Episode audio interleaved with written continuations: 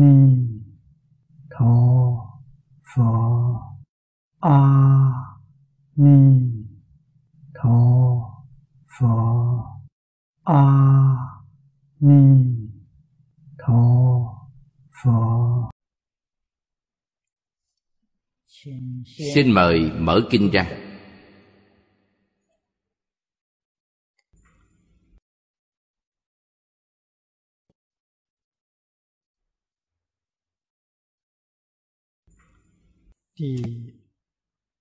Trang 70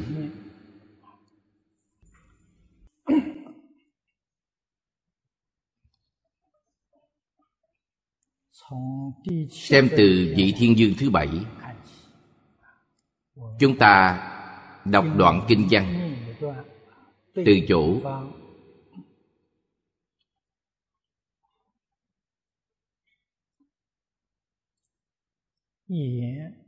Diễn trang nghiêm âm thiên dương. Đắc nhất thiết Bồ Tát Tùng, Đâu xuất thiên cung, Một hạ sanh. Thời đại cúng dường, phương tiện, giải thoát mục. Ta bắt đầu xem từ đoạn này.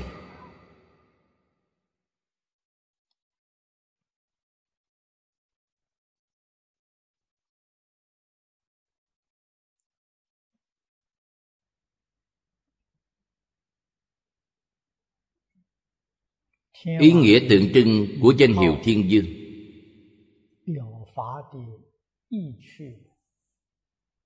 phần trước đã nói qua rồi.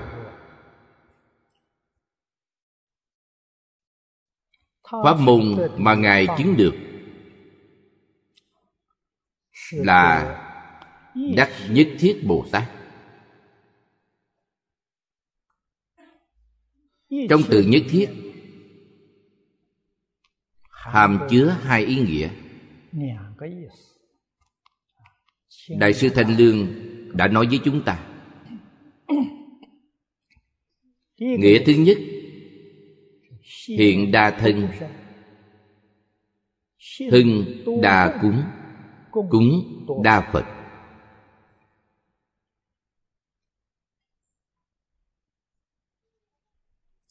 Nghĩa thứ hai là nhất niệm bát tướng biến pháp giới. Chính là hai nghĩa này.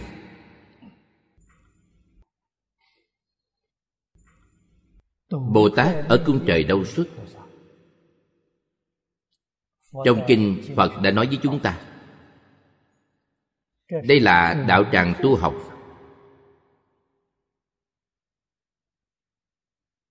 Của bộ xứ bồ tát sở dĩ gọi bổ xứ chính là bổ sung vào ngôi vị của một vị phật trước.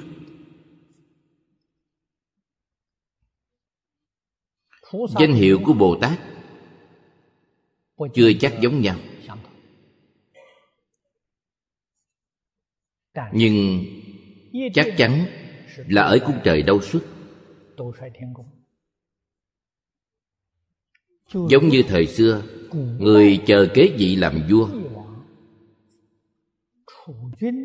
Gọi là thái tử.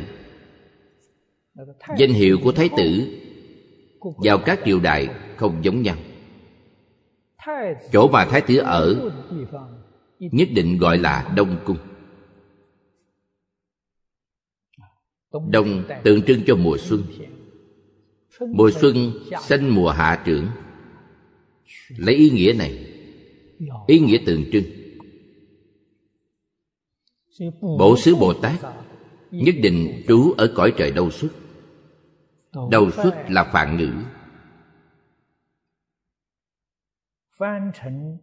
Dịch ra tiếng Trung Quốc là tri túc.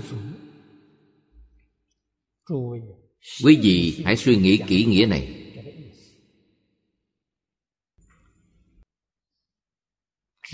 Chỉ có thật sự tri túc. Người này mới có thể thành Phật.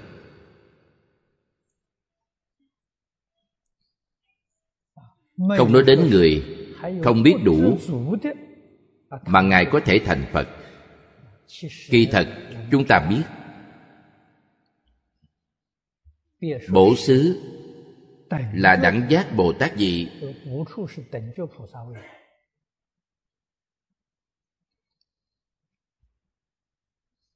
41 phẩm vô minh, hầu như phá sạch.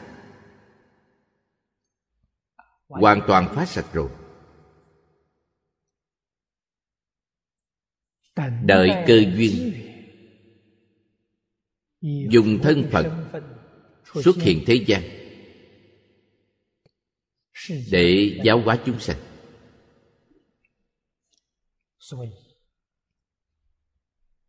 Đại sư thanh lương đã nói với chúng ta từ nhất thiết.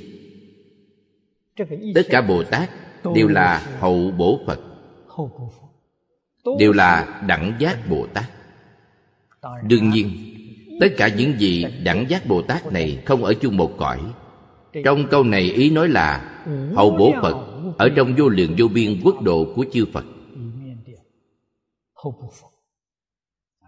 Đối với thế giới này của chúng ta, vì hậu bổ phật là bồ tát di lặc.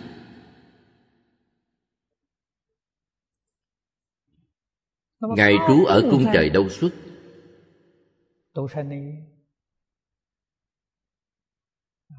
Đang đợi làm phật. Phải chăng nhất định phải đợi cơ duyên thành thục?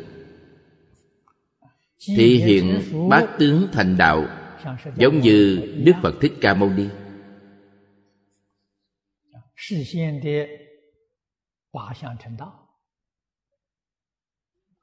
nếu chúng ta nghĩ như vậy về tình về lý về pháp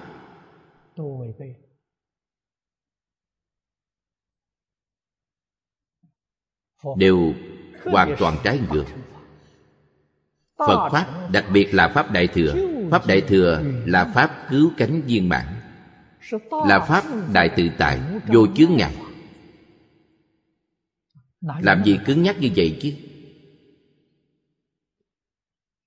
Bộ xứ bồ tát ở trong tất cả chính pháp giới của thế gian. Đáng dùng thân gì để độ thì hiện ra thân ấy.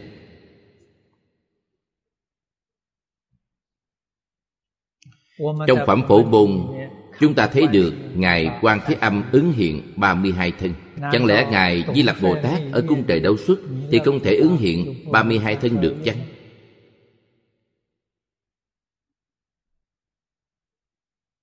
vấn đề này chúng ta nhất định phải hiểu rõ ràng 这个这个说法里面就含着这个意思啊。 Cách nói của đại sư thanh lương trong đó bao gồm nghĩa này. Bồ tát di lặc khi nào đến thế giới của chúng ta thì hiện thành phật. Thế tôn đã nói qua trong kinh di lặc hạ sanh. Dùng đơn vị thời gian ở thế giới chúng ta mà tính. Sau 56 ức 7 nghìn vạn năm Thì hạ sanh đến thế gian này thì hiện thành Phật.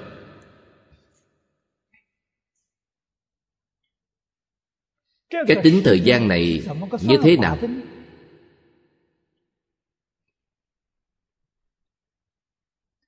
Bồ Tát ở trời đâu xuất?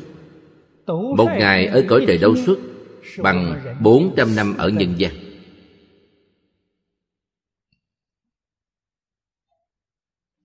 Thọ mạng của người ở trời đâu xuất? Là bốn ngàn tuổi. Cũng giống như phép tính bên này của chúng ta, Một năm 365 ngày. Tính là một năm. Thọ bạn của họ là bốn ngàn tuổi. Một ngày của họ là 400 năm nhân gian chúng ta. Bồ Tát ở trời đâu xuất, Nơi đó thọ bạn hết. Bốn ngàn năm đến rồi. Thì hạ sanh thì hiện thành Phật ở thế gian này. 56 ức 7 ngàn vạn năm là tính ra như vậy mà ra.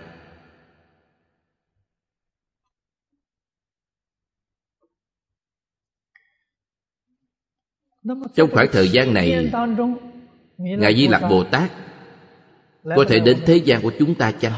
Thường thường đến thời nam tống của trung quốc mọi người đều biết có một vị bố đại hòa thượng. Người trung quốc tạo tượng bồ tát di lặc lấy hình tướng của bố đại hòa thượng. Lúc bố đại hòa thượng viên tịch nói với mọi người. Ngài nói ra thân phận của mình là bồ tát di lặc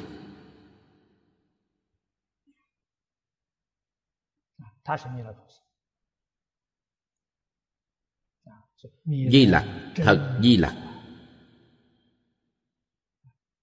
luôn luôn thị hiện ở đời. lúc nào cũng thị hiện ở thế gian này. người đời thường không biết. người thế gian không nhận ra ngài. Ngài nói xong thì đi ngồi mà viên tịch. Đây đúng thật là bồ tát thị hiện. Đây là một trong những gì bộc lộ thân phận. Một vị khác, những vị đồng tu học phật biết không nhiều lắm. Hiện thân cư sĩ, phó đại sĩ vào triều đại nhà đường là quá thân của di lặc bồ tát. Bất luận hiện thân gì. đều là thân bổ xứ bồ tát.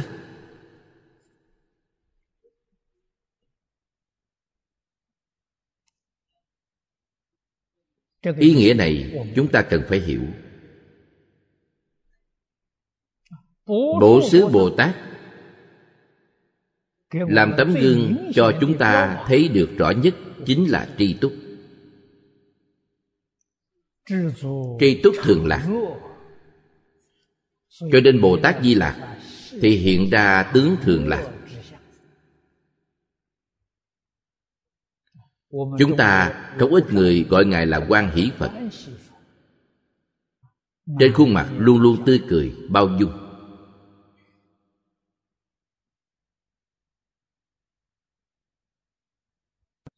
Hình tướng đó của ngài thể hiện hình dáng đó là biểu diễn cho chúng ta xem. Để chúng ta thấy được tướng đó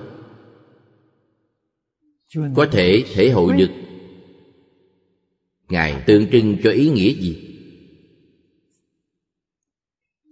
Bụng rất to tượng trưng cho sự bao dung độ lượng phúc lớn. Tượng trưng cho nghĩa này. Thường thường du quá bên ngoài. Ngày nay chúng ta gọi là du lịch. Tùy duyên thuyết pháp. Tùy cơ quá độ người khác cúng dường cho ngài. Ngài đem tất cả bỏ vào trong túi vải.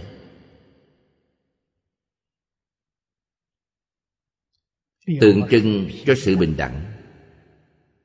Nhất định không có phân biệt. Quý vị cúng dường phẩm vật tốt người khác cúng dường phẩm vật không tốt. Quý vị cúng dường nhiều người khác cúng dường ít. Ngài đều không có ta phân biệt hết thảy bình đẳng bỏ vào túi vải. Tượng trưng cho pháp môn bình đẳng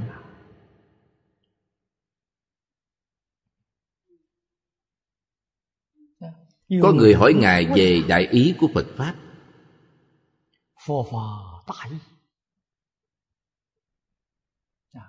Tịnh giáo ngài đại ý phật pháp. Ngài cũng không nói một lời. Ngài đem túi vải đặt xuống đất. Hai cánh tay buông duỗi xuống. Đây chính là đại ý phật pháp người hỏi cũng rất thông minh. Thể hội được buông xả. Đại ý phật pháp là buông xả. Ngài sau đó hỏi ngài sau khi buông xả thì làm sao? Ngài nhấc túi giải sách lên Dắt lên vai và đi. Một câu cũng không nói. Đây muốn nói điều gì với chúng ta? Sau khi buông xuống còn phải nhấc lên không thể buông xuống Thì sau đó không nhấc lên. Buông xuống là đối với mình. Mình hoàn toàn buông xuống. Nhấc lên là quá độ chúng sanh. Vì mình phải buông xuống, Vì người khác mà phải nhấc lên. Nhấc lên và buông xuống là cùng một lúc. Không có trước sau.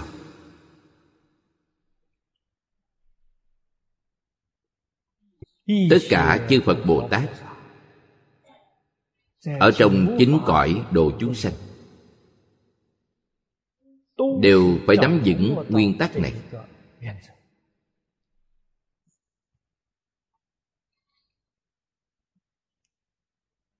Thế giới ta bà của chúng ta bây giờ, giai đoạn này được gọi là hiền kiếp. Thích ca mâu ni phật là vị phật thứ tư.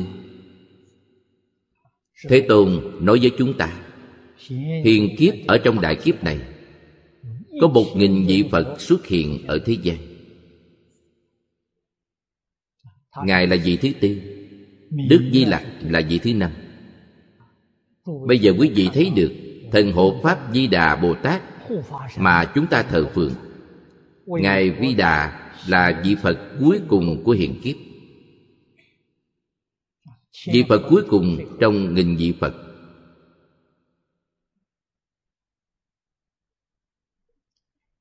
Đương nhiên, Pháp môn tu cuối Ngài không giống nhau. Danh hiệu cũng không giống nhau.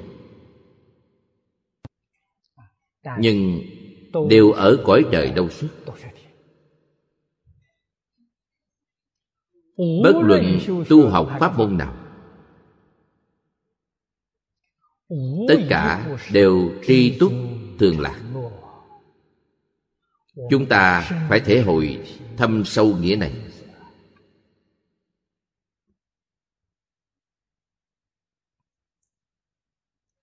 Trong chư vị đồng tu.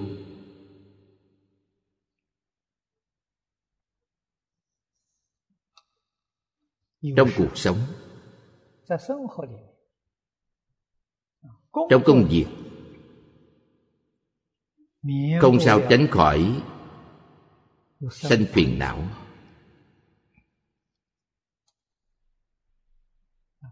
Thậm chí vì sanh phiền não đối với việc tu học phật pháp sản sinh hoài nghi. phật bồ tát không chiếu cố tôi. Phật Bồ Tát không phù hộ tôi. Vì sao tôi phải cung kính như vậy? Tu học như lý như pháp như vậy Tai họa của tôi sao vẫn không thể tiêu trừ được?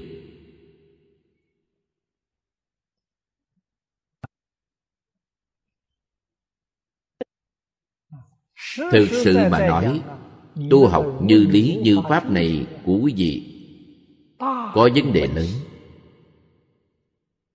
Do quý vị tự mình cho rằng là tu học đúng như lý như pháp. Nhưng trên thực tế tiêu chuẩn như lý như pháp mà quý vị với phật nói khác biệt rất xa.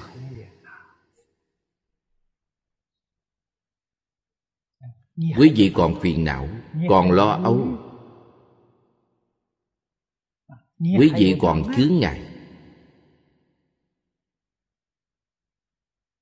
Quý vị chưa hiểu được những lời chỉ dạy của phật. phật dạy chúng ta buông xả nhưng quý vị chưa buông xả. Làm sao biết quý vị chưa buông xả? Quý vị còn phiền não, vì sao không đem phiền não buông xả? Quý vị còn lo âu, vì sao không đem lo âu buông xả?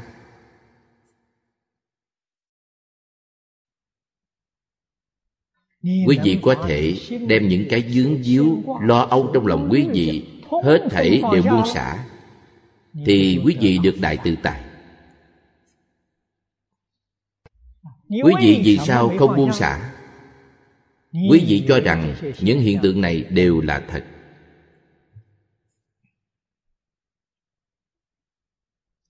Không hề biết phàm sở hữu tướng giai thị hư vọng.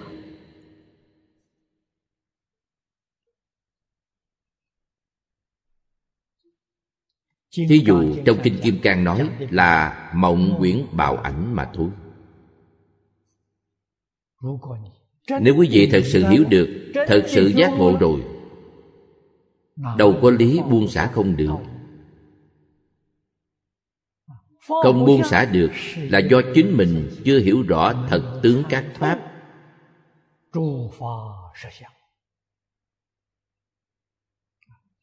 Sau khi hiểu rõ trong lòng sẽ thanh tịnh bình đẳng giác ngộ từ bi một vọng niệm cũng không có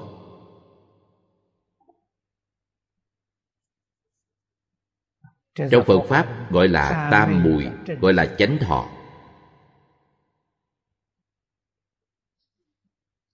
hoàn toàn buông xả rồi sau khi buông xả có phải việc nào cũng không làm chăng bồ tát di lặc và quý vị sau khi buông xả phải nhấc lên nhấc lên thì việc gì cũng đều làm làm so với lúc trước còn tích cực hơn. Làm so với lúc trước còn chăm chỉ hơn. Vì sao phải làm? Vì phục vụ chúng sanh. Việc của quý vị làm rất thành công, rất viên mãn. Chúng sanh có phước.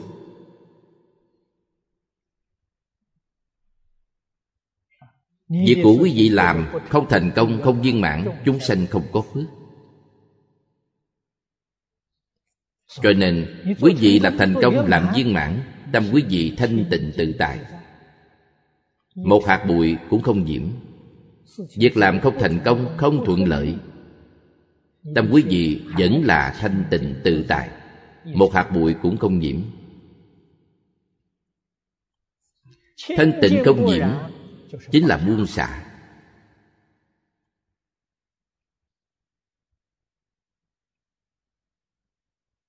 Vì tất cả chúng sanh phục vụ. Đây là đại từ đại bi. Phổ độ chúng sanh. Là nghĩa này vậy.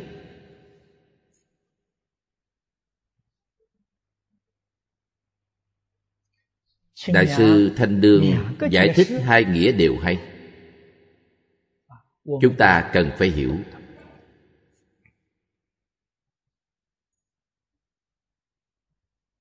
Cho nên ngài có thể hiện ra nhiều thân. giống như bồ tát quán thế âm ứng hiện 32 thân. Đáng dùng thân gì để độ. bồ tát liền hiện ra thân ấy. Trong lịch sử trung quốc chúng ta thấy được hai vị này. bộc lộ thân phận. Bố đại hòa thượng hiện thân xuất gia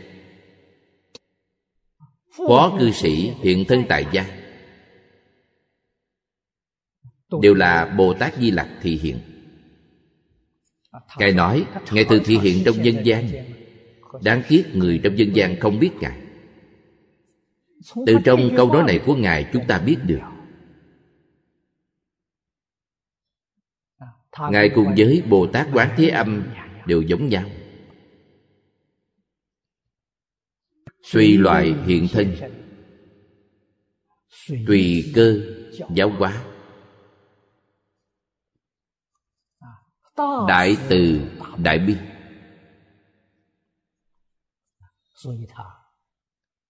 Ngài cúng dường chư phật như lai.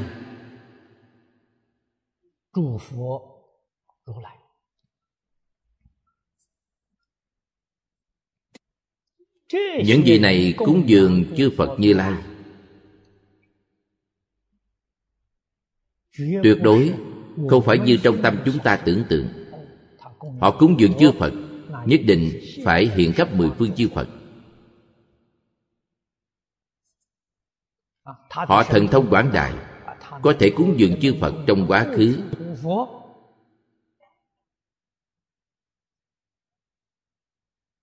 chúng ta không ngờ được rằng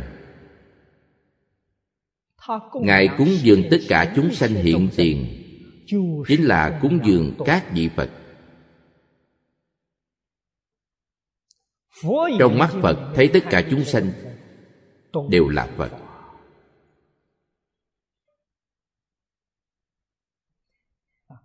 Chúng ta thấy chư phật bồ tát đều là chúng sanh. Không xem họ như phật. Vì sao? Vì phàm phu chấp tướng nên không thấy tánh.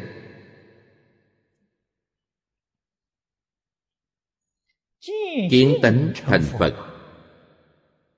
Thấy được tánh chính là thấy được phật. Những người này thấy tất cả chúng sanh. Kiến tánh từ trên tướng mà thấy tánh. Vậy vị nào không phải là phật? Trong kinh vô lượng thọ nói với chúng ta rằng tất cả đều thành phật.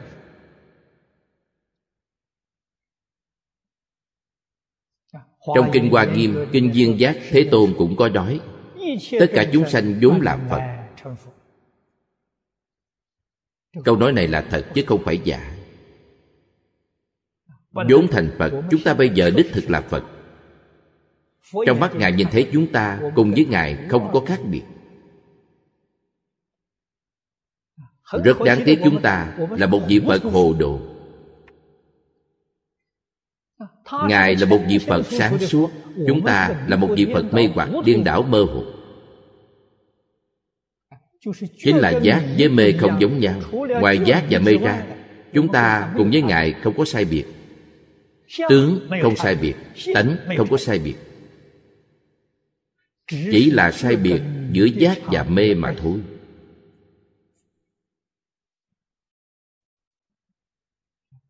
Do vì mê muội để chúng sanh không biết tự ái không biết tự trọng không biết mình là một vị phật. Không biết hết thảy chúng sanh mỗi mỗi đều là phật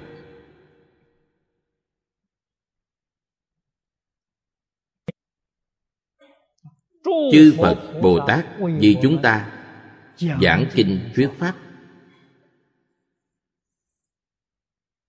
Thị hiện hình tướng. Mục đích của ngài là muốn thức tỉnh chúng ta.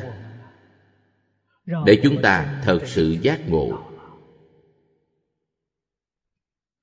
tai nạn hiện tại của quý vị không những không có mà nghiệp chướng tập khí vô số kiếp cho đến nay hết thảy đều được tiêu trừ rất đáng tiếc chúng ta không có cách nào ngộ nhập được.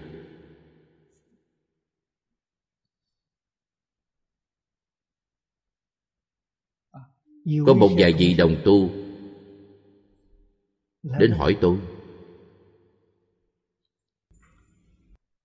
Phương pháp nào mới có thể giúp chúng ta ngộ nhập? Quý vị nghĩ xem có phương pháp nào không phương pháp là có thật. Không phải không có. Phương pháp ở đây nói đến chính là phương tiện giải thoát mục. Đây chính là phương pháp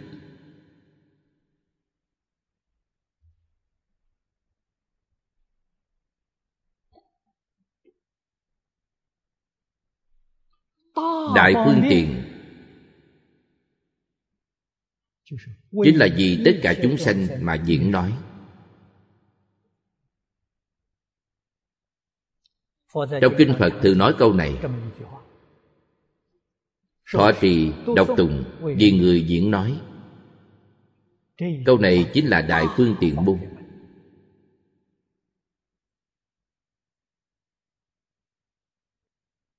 chúng ta chưa thể hội được ý nghĩa của câu này. Phần trên khai kinh kệ mỗi ngày đều tụng niệm nguyện hiểu nghĩa chân thật của như lai. Nguyện hiểu rõ đâu phải chuyện đơn giản. Chúng ta nghĩ xem đức thích ca mâu ni phật ở đời ngài một đời làm gì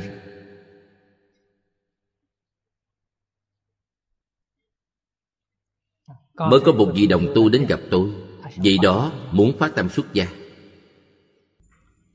Xuất gia làm gì? Xuất gia học Phật. Vậy quý vị nghĩ xem, Đức Thích Ca Mâu Ni Phật một đời làm gì? Một đời giảng kinh thuyết pháp, Giáo hóa chúng sanh. Xuất gia là làm việc này vậy. 49 năm từ khi thành đạo cho đến bây giờ chưa từng nghỉ một ngày nào. Ở bộ kinh nào chúng ta nhìn thấy, Đức Thích Ca Mâu Ni Phật nghỉ phép.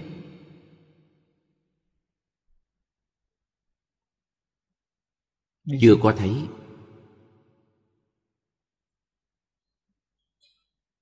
Đức Thích Ca Mâu Ni Phật cũng chưa từng nói, Ở đâu mở Phật thất? Bây giờ mọi người mở Phật thất, Phật nhị, Phật tam. Trong kinh chưa có nhìn thấy. Cũng chưa có mở một thiền thất Thiền nhất thiền nhị. Chúng ta chỉ thấy Ngài mỗi ngày giảng kinh Thuyết pháp dạy học. Đây là diễn nói. Ngay trong đây chúng ta thể hội được. Chúng ta ngày nay Vì sao không thể nhập môn Nghe kinh quá ít.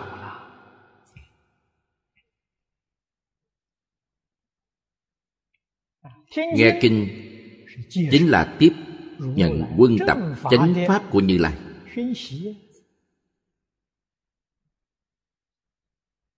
Văn hóa phương Đông gọi là quân tập và bồi dưỡng. Nếu không chịu quân tập và bồi dưỡng chánh pháp Quý vị nhất định chịu sự quân tập của Pháp thế gian.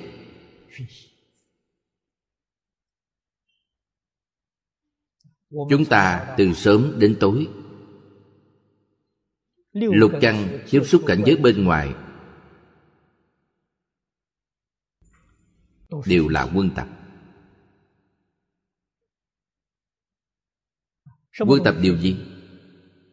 Quân tập thị phi nhân ngã. Tham sân si bạn, Danh văn lợi dưỡng, Ngũ dục lục trần. Quý vị mỗi ngày chịu sự quân tập những thứ này.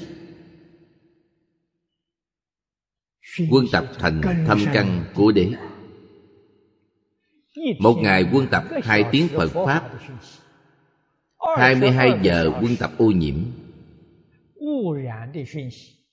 Quý vị còn có cái gì để thành tựu?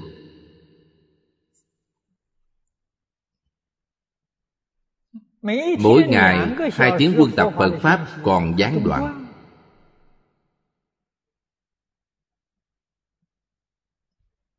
Cho nên nói một ngày nóng, mười ngày lạnh. Cảnh giới của quý vị sao có thể chuyển đổi được?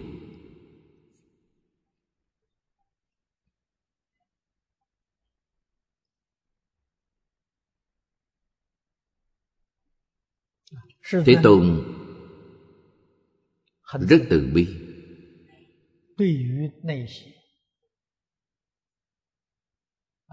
Đặc biệt Đối với những nơi gặp thiên tai lớn Trong dân duyên thời tiết này.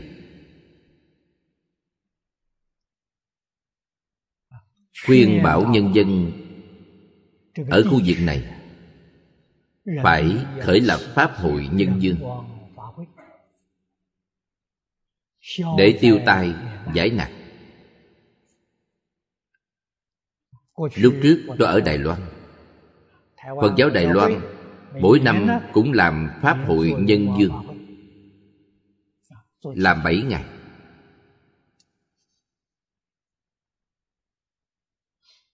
Y theo trong kinh đã nói thỉnh một trăm vị pháp sư đến tụng kinh nhân dương quý vị nghĩ xem tai nạn này có thể tiêu trừ được chăng? Tai nạn vẫn y như vậy không có tiêu trừ. Cuối cùng chuyện gì xảy ra chúng ta làm sai không đúng ý của phật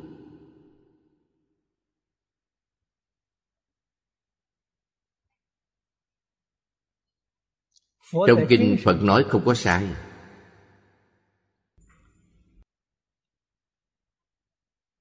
Thiên tai được hình thành như thế nào?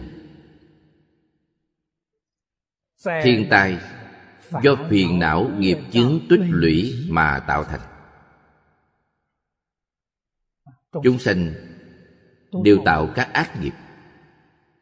Thân tạo nghiệp sát sanh trộm cướp tà dâm miệng tạo nghiệp nói dối nói lưỡi hai chiều. Nói lời qua mỹ nói lời thô ác. Ý thì tham lam sân hận si mê. Mọi người ở trong xã hội ngày nay đều đang tạo các nghiệp này làm sao không có thiên tai được? Thiên tai dân họa hiện ra trước mắt.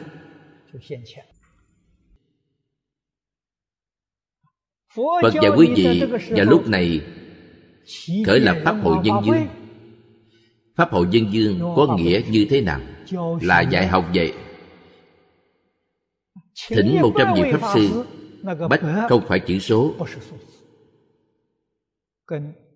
Giống như trong quan nghiêm kinh nói thập, trong kinh di đà nói thất, đều không phải là chữ số, mà là tượng trưng. Tượng trưng cho sự viên mãn. Những vị pháp sư trong khu vực này hết thảy đều thỉnh đến. Vậy gọi là bách thỉnh đến làm gì? Trong kinh đã nói nhị thời giảng kinh. ngoài việc tụng niệm thì còn phải giảng kinh. Hai thời. đức phật thích ca mâu ni lúc đó giảng hai thời. Chính là tám tiếng của chúng ta bây giờ. Ấn độ thời xưa tính đơn vị thời gian là ngày ba thời đêm ba thời. Cho nên một thời của nó là bốn tiếng của chúng ta bây giờ. Hai thời là tám tiếng. thỉnh những vị pháp sư trong vùng này triệu tập lại. Mỗi ngày ở trong đó nghiên cứu thảo luận giảng kinh thuyết pháp 8 tiếng đồng hồ. Quý vị đối xem là ý nghĩa gì xây dựng nhận thức cộng đồng để hiểu nhau đây là thời gian quan trọng của tai nạn. Lúc này phải xây dựng nhận thức cộng đồng để hiểu nhau. Phải đoạn ác tu thiện. Những vị pháp sư tham gia pháp hội dân dương chẳng khác nào nói là nhận được sự huấn luyện đào tạo trong thời gian ngắn. Sau khi huấn luyện đào tạo ra về các nơi giáo hóa chúng sanh khuyên làm các điều thiện, sửa đổi những sai lầm, khiến cho toàn xã hội nhân tâm hướng thiện, thì tai nạn có thể hóa giải đây gọi là pháp hội nhân duyên. không phải tụng niệm mấy ngày kinh ở trước mặt phật bồ tát than khóc, bi ai cầu xin sám hối? Để phật bồ tát tha thứ cho quý vị, thì tai nạn đó tiêu trừ hết. Ở đâu có đạo lý này? Đối với pháp này về tình về lý đều nói không thông. Quý vị có tai nạn đức phật bồ tát từ bi có thể miễn xá quý vị. Mọi người chúng ta bây giờ tai nạn rất nhiều. Còn đợi chúng ta đi cầu phật bồ tát ngài mới đến giúp đỡ chúng ta. thì ngài đã không từ bi rồi. Người từ bi còn cần người khác đến cầu xin ư nhìn thấy có khó khăn rất nhanh sẽ đến giúp chúng ta giải quyết. Đây mới gọi là đại từ đại bi. Chứ gì hiểu rõ, việc này phật giúp không được. Là quý vị tự làm tự chịu. Trong kinh luận thường nói, tâm phật và chúng sanh không có sai biệt. Khả năng này ngang nhau. Và không thể giúp chúng sanh tiêu trừ định nghiệp.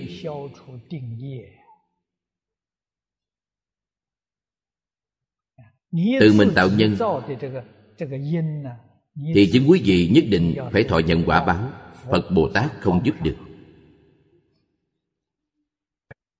Quý vị tạo nhân ác phải đọa địa ngục A tỳ. Và bồ tát nhìn thấy được, vậy có phương pháp nào chăng? Nhìn thấy quý vị đọa lạc nhưng ngài rất từ bi, ngài ở trong đó đợi. Để đến một ngày nào đó, quý vị ra khỏi địa ngục. Hồi tâm hướng thiện, lập tức đến giúp quý vị. Đến giáo hóa quý vị. Chứ gì nhất định phải hiểu. Đức phật không thể ban phước cho quý vị. Phước là phải tự mình tu.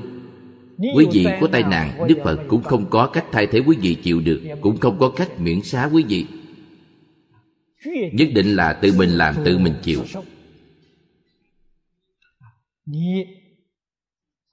Quý vị trồng nhân thiện, nhất định được quả thiện. Tạo nhân ác, nhất định cảm thọ ác báo đây là chân lý. Phật không lừa người. Đợi quý vị tự tu thành phật. Phật nói với quý vị, phật không độ chúng sanh. Ai độ chúng sanh? Tự ngộ, tự độ. Phật giúp quý vị giác ngộ.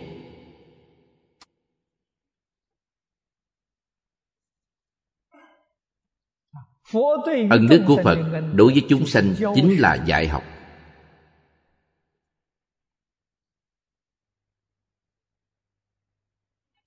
Lại thể hiện một tấm gương giác ngộ cho quý vị xem.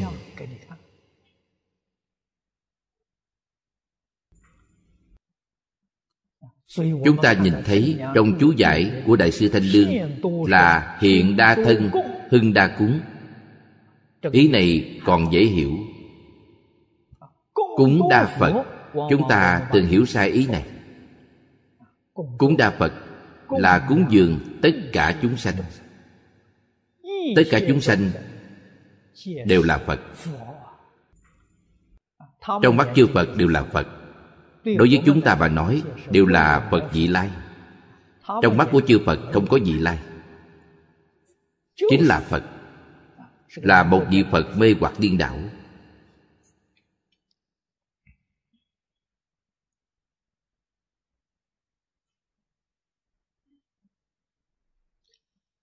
Mỗi mỗi đều là pháp chân thật.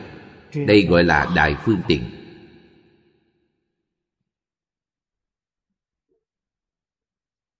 Đây là ý thứ nhất đại sư thanh lương nói với chúng ta. Giải thích nghĩa thứ nhất của nhất thiết bồ tát. Nghĩa thứ hai nói về nhất niệm bát tướng biến pháp giới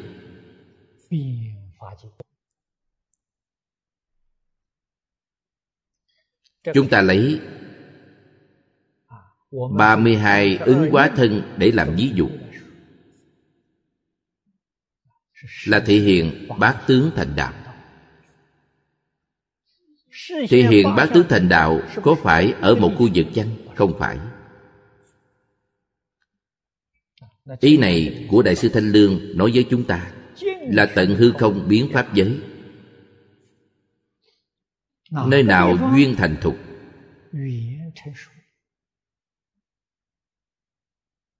Bồ tát liền thể hiện bát tướng thành đạo. Không giới hạn ở một nơi nào. Đạo lý này chúng ta suy nghĩ kỹ càng rất có lý. Thích ca mâu ni phật thành phật thì hiện thành phật trên địa cầu chúng ta tinh cầu khác không có. Sao có lý này được chứ? Nơi giáo hóa của đức phật thích ca mâu ni như vị đồng tu đều biết, là tam thiên đại thiên thế giới. Trong tam thiên đại thiên thế giới gồm có bao nhiêu tinh cầu?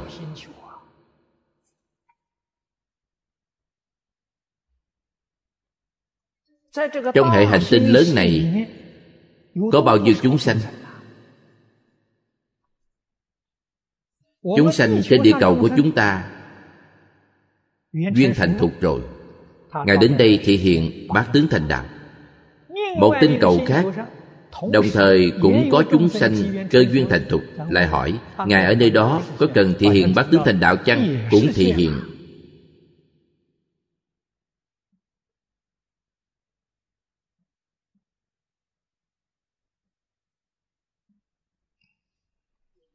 Chúng ta nhất định phải hiểu đạo lý này. Năng lực ứng hóa của phật là viên mãn. Không có trước sau, không theo thứ tự. Có thể đồng thời, ở nhiều thế giới thì hiện bát tướng thành đạo.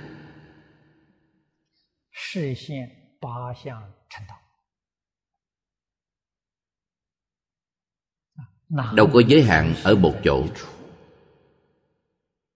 giới hạn ở một chỗ, sao có thể tương ưng với pháp tánh?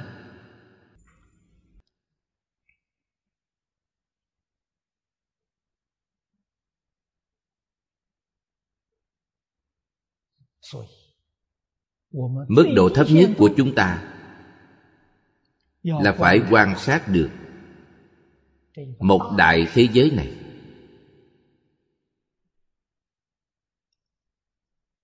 Giống như bồ tát di lặc, ở thế giới ta bà. Tam thiên đại thiên thế giới ta bà. Trong phạm vi này, không có chỗ nào là không hiện thân.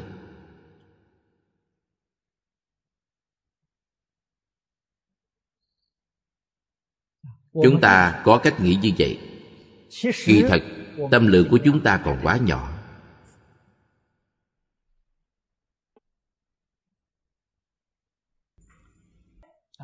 Vẫn còn giới hạn trong một thế giới ta bà. Chưa có ra ngoài phạm vi. Ta bà là nơi giáo hóa của đức phật thích ca mâu ni. Trong kinh phật nói rằng, vô lượng vô biên thế giới,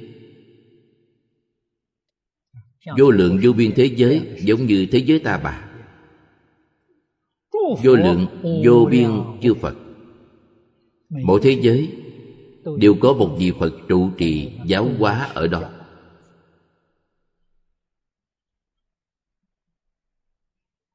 Chúng ta nghĩ xem, vị phật này ngoài việc trụ trì giáo hóa nơi này, ngài có đến nơi khác giáo hóa chăng?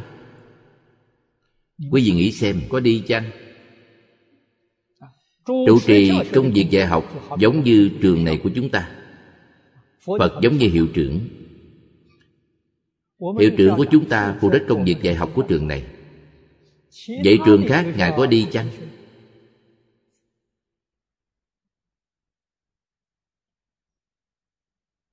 có rất nhiều hiệu trưởng trường này là giáo thọ chỉ đạo của trường kia trường kia họ cũng đi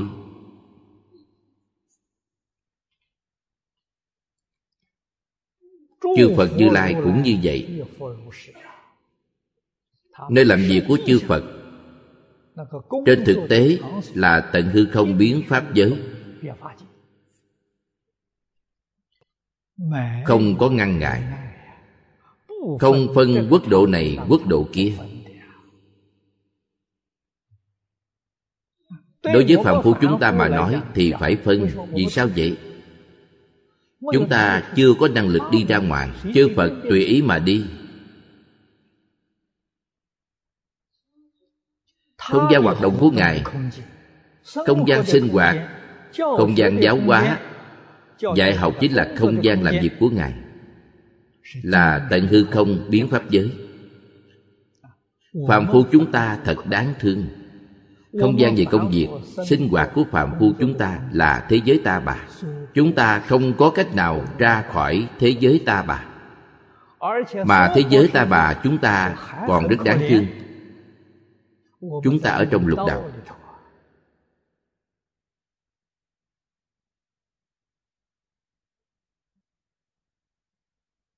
Lục đạo chúng ta ở là cõi người. Cõi trời chúng ta đều không đến được.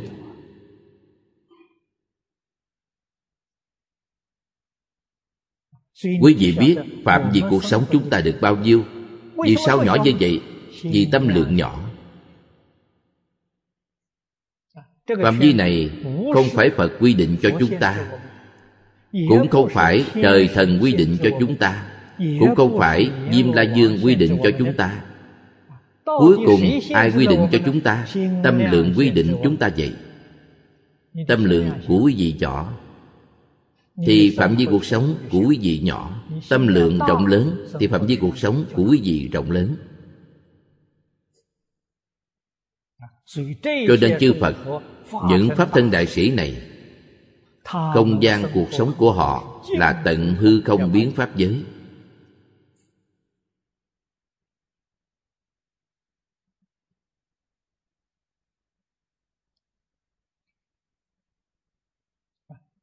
Đây mới thực sự gọi là đại phương tiện. được đại tự tại tâm lượng phải rộng lớn. cùng với tri thức có quan hệ mật thiết với nhau. người biết đủ thì dạng duyên đều buông bỏ trong tâm không có một chút bận tâm. không có một chút lo âu. Không có chướng ngại.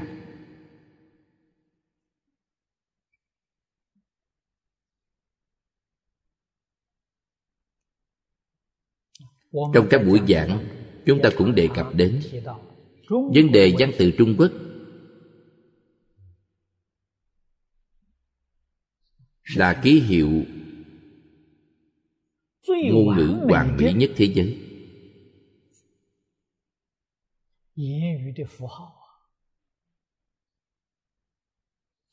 Đây là văn tự mà dân tộc quốc gia nào trên thế giới cũng đều không sánh bằng với trung quốc. Văn tự trung quốc là ký hiệu trí huệ. Để quý vị thấy mà khai mở trí huệ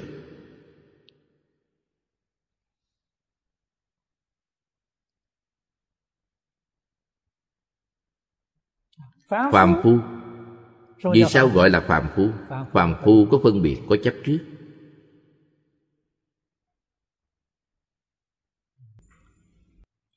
Phàm phu có suy nghĩ. suy nghĩ chính là phân biệt chấp trước. Tư tư là suy nghĩ. Suy nghĩ chính là chấp trước từ hình dáng của chữ này trong lòng chia ra nhiều ô đó chính là chấp trước.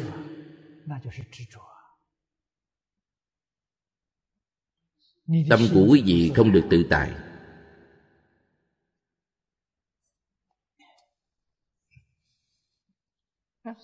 Tướng là trong lòng quý vị có sự phân biệt. có phân biệt thì có tướng tâm của phật bồ tát cùng với tâm của chúng ta không giống nhau. Tâm của chúng ta có phân cách, có tướng. Tâm của phật bồ tát chỉ có tâm. Phân cách không có, tướng không có. Đó gọi là chân tâm. Có một chút suy nghĩ, có một chút tưởng nhớ, tâm đó gọi là vọng tâm. Trong chân tâm không có cái đó.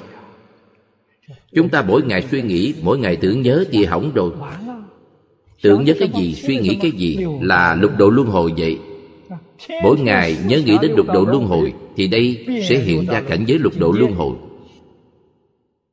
Phật nói với chúng ta, tất cả pháp từ tâm tưởng sanh, từ nghĩ nhớ mà sanh.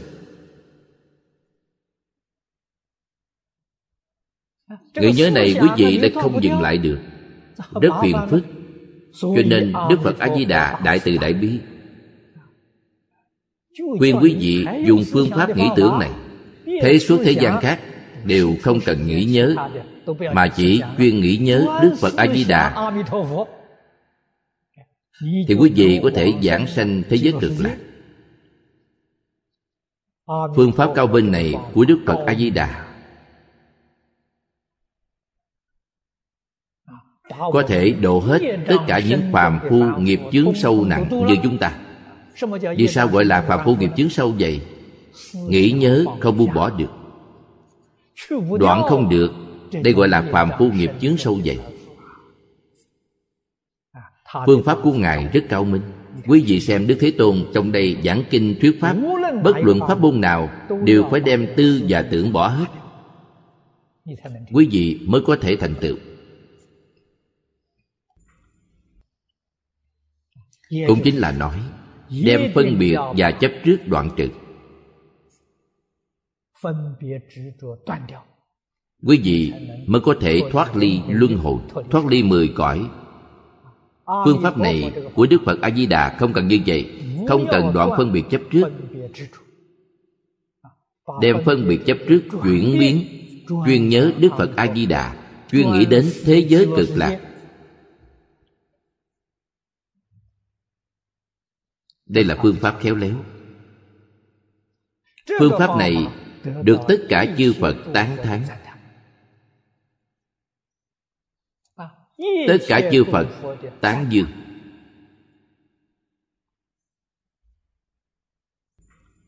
Chúng ta mới có thể vượt qua được. Chúng ta ngoài phương pháp này ra, còn có phương pháp nào có thể cứu mình chăng? Đây gọi là đại phương tiện giải thoát môn.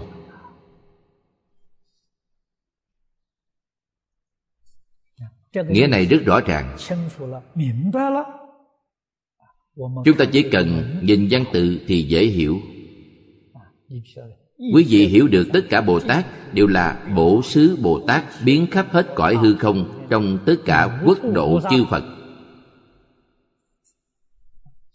Đều là thân sau cùng, trú ở cõi trời tri túc. Trú ở cõi trời tri túc mãn hạn đến lúc hạ sanh, từ cõi trời tri túc mãn hạn,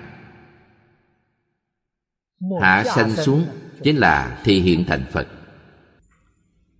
Đây chính là thị hiện tám tướng thành đạo. Vì thế trong kinh văn mới có bát tướng thành đạo. Lúc hạ sanh, đại cúng dường. Cúng dường những nơi nào? Cúng dường tất cả chúng sanh tất cả chúng sanh chính là tất cả chư phật. Cho nên không gọi là đại bố thí, mà gọi là đại cúng dường.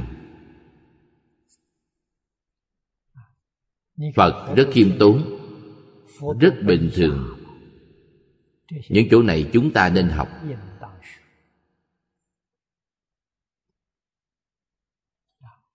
Mọi nơi, mọi lúc, chúng ta đều cúng dường cho mọi người không nên bố thí. Bố thí ít nhất là ở địa vị ngang bằng chúng ta hoặc chúng ta lớn hơn họ. Cúng dường là vì họ cao hơn ta ta thấp bé hơn họ. Thậm chí đối với tất cả động vật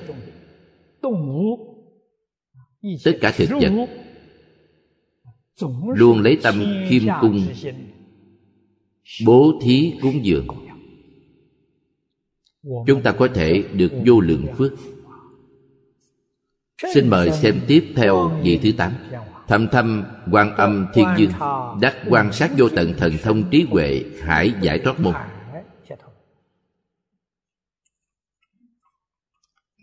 Đây là từ trong định huệ mà thành tựu.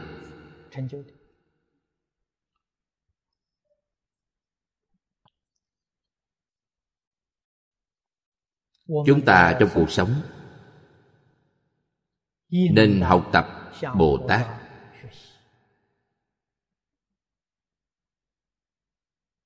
quán sát. Cần học cách quán sát. Quán là trí huệ. Chắc chắn không phải cảm giác và tri thức. Vì sao gọi là thần thông nghĩa của hai chữ này chúng ta hoàn toàn phải hiểu rõ. Thông là thông đạt đối với tất cả pháp thông suốt minh bạch cả lý lẫn sự.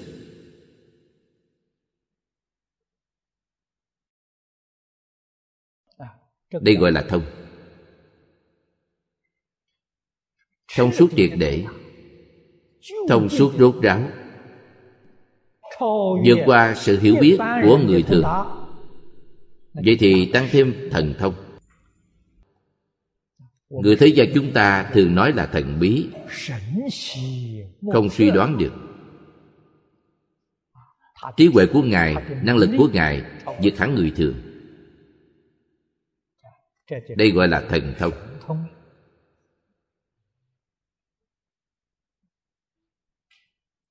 Năng lực này phật nói cho chúng ta biết cũng là mỗi người chúng ta đều có.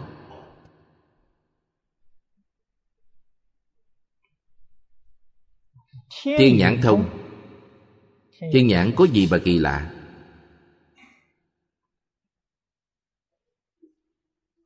Mỗi người đều có chúng ta cũng có vì sao có? vì quý vị vốn có rồi. Quý vị cần phải hiểu sáu loại thần thông được nói trong kinh như thiên nhĩ thiên nhãn tha tâm túc mạng thần túc lậu tận. Là trong tự tánh chúng ta vốn có đầy đủ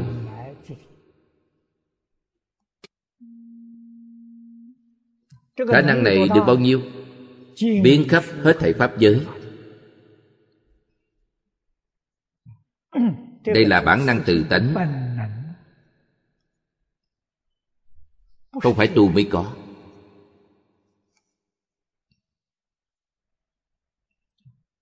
Rất đáng tiếc.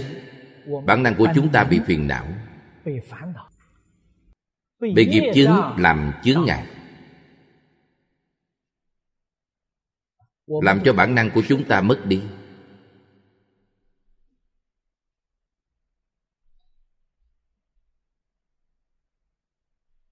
Tuy bớt đi nhưng vẫn có một chút tác dụng.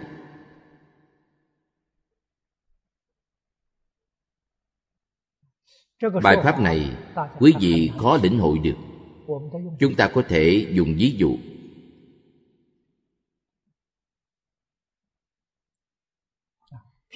thế như chúng ta đem trí huệ này, bản năng này ví như ánh sáng ngọn đèn. Đèn nó vốn là sáng. Bây giờ chúng ta đem cái đèn này che đậy một lớp giấy dày. Ánh sáng không thể chiếu ra ngoài được. Tuy không thể hoàn toàn chiếu ra ngoài, nhưng còn có thể chiếu một chút. Lại che nhiều thêm một lớp nó chiếu ra ngoài còn ít hơn. Phiền não che đậy tự tánh của chúng ta bây giờ là kiến tư phiền não. Trần sa phiền não, vô minh phiền não. Che đậy rất dày rất dày. Cho nên chúng ta bây giờ dù mở mắt, nhưng bị ngăn che bởi một lớp giấy không nhìn thấy được, không nhìn xuyên suốt được. Năng lực này đều không có nhìn không rõ vật ở xa.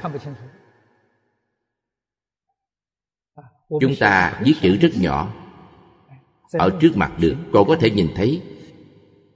Để cách xa một trường, cách xa hai trường không được nhìn không thấy.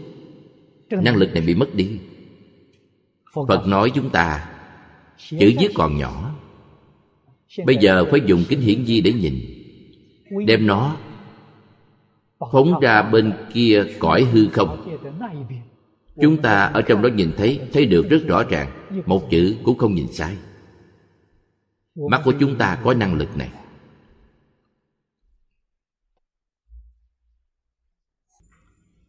Mất đi năng lực này chính là phiền não. Phiền não chướng sở tri chướng cũng chính là vọng tưởng phân biệt chấp trước hại chúng ta chịu khổ.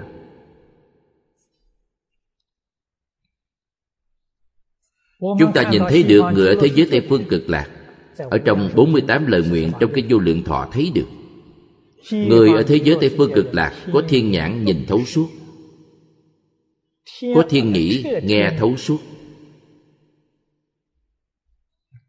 Đến thế giới tây phương cực lạc thật là không thể nghĩ bàn. Bản năng tự tánh của chúng ta nhận được quay thần bổn nguyện của đức phật a di đà gia trì. Hầu như đều được hồi phục lại. Chúng sanh ở mười phương thế giới, quý vị ở thế giới cực lạc thấy được rất rõ ràng chúng sanh mười phương thế giới ở đó nói nhỏ nhẹ. Người ở thế giới tây phương cực lạc đều nghe rất rõ ràng. Chúng ta khởi tâm động niệm, họ đều biết. Chúng ta chỉ có thể lừa mình, lừa không nổi họ. Họ thấy quá rõ.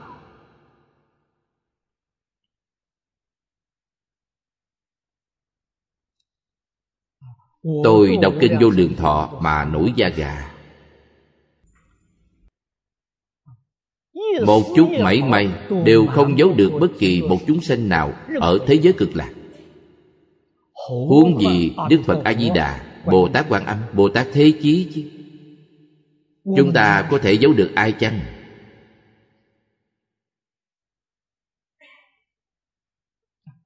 Năng lực của họ không phải tu mà có mà tự tánh vốn có đủ bản năng hồi phục lại.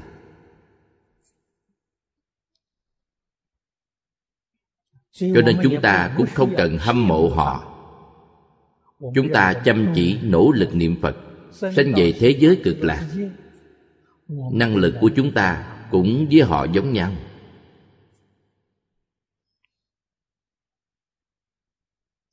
Ở thế gian này đức phật a di đà muốn gia trì. Nhưng gia trì không được. Đến thế giới cực lạc thì đức phật a di đà có thể gia trì. Đây rốt cuộc là do nguyên nhân gì? Ở đây tôi không cần nói. Quý vị muốn biết, tụng vài biến kinh vô lượng thọ, quý vị hiểu liền.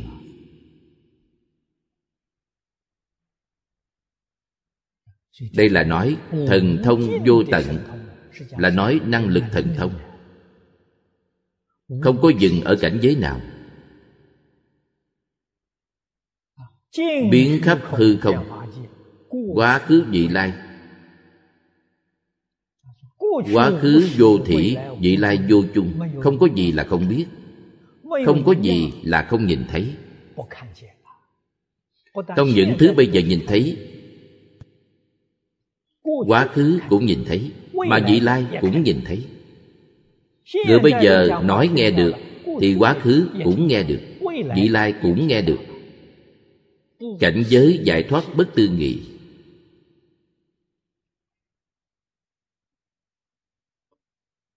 Đây gọi là nhất chân pháp giới. Thế giới hoa tạng là cảnh giới không thể nghĩ bàn. Thế giới cực lạc là cảnh giới không thể nghĩ bàn. phạm phu chúng ta không có cách nào tưởng tượng được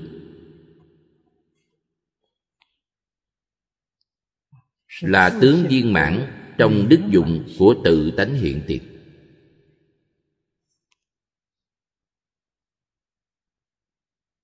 Ở đây tất cả pháp bồ tát tu học, chính là quán sát vô tận thần thông.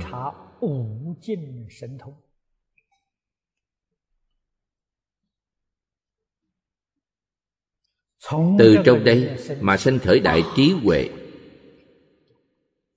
hải là ví dụ cho nghĩa sâu rộng. Chính là sanh khởi đại trí huệ.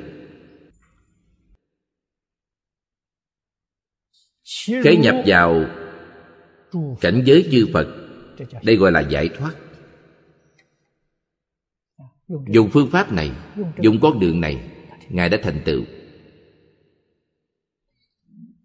Chúng ta quan sát thế nào?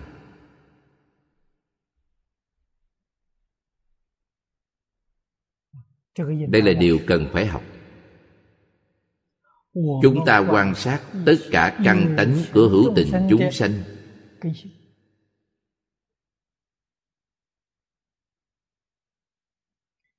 Căn tánh là vô tận thần thông.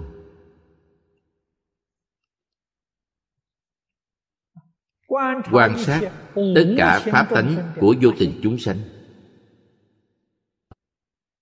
pháp tánh cũng chính là vô tận thần thông.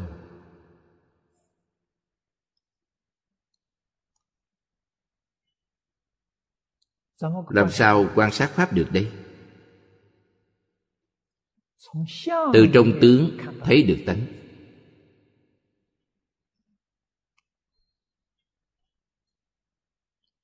Quý vị sẽ thấy được.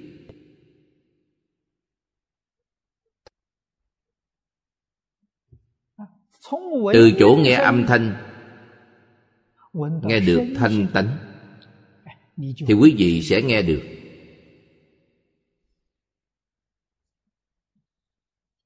Điều rắc rối của chúng ta ngày nay chính là đã không thấy cũng không nghe. Lục căn dùng sai chỗ. Biết nhìn họ sẽ kiến tánh biết nghe họ sẽ văn tánh quán âm bồ tát biết nghe. Trở về nghe lại tự tánh tánh thành đạo vô tượng ngài thành phật. Ngài làm cách nào để thành phật vậy? Ngài biết nghe. Đây là điều chúng ta cần phải học tập. Chỉ cần quý vị ở trên tướng này thấy được tánh bây giờ chúng ta lục căn tiếp xúc đều là tướng làm sao ở trên tướng, quý vị có thể thâm nhập vào tự tánh?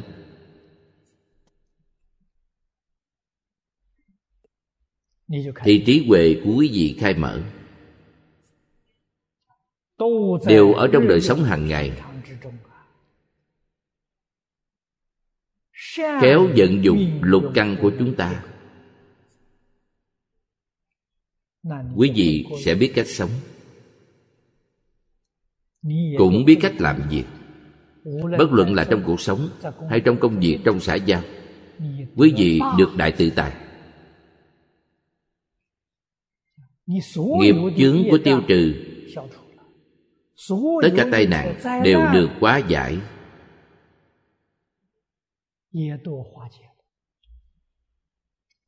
Đây là thật. một chút cũng không giả cho nên chung quy đến cuối cùng là biết dùng lục căn những bậc tri thức trong tông môn thường khảo sát kiểm nghiệm người học. Quý vị biết chăng? Đây là một phương pháp dạy học. Nhắc nhở họ. Để họ trong câu nói này bỗng nhiên hội đầu. Thì họ giác ngộ rồi.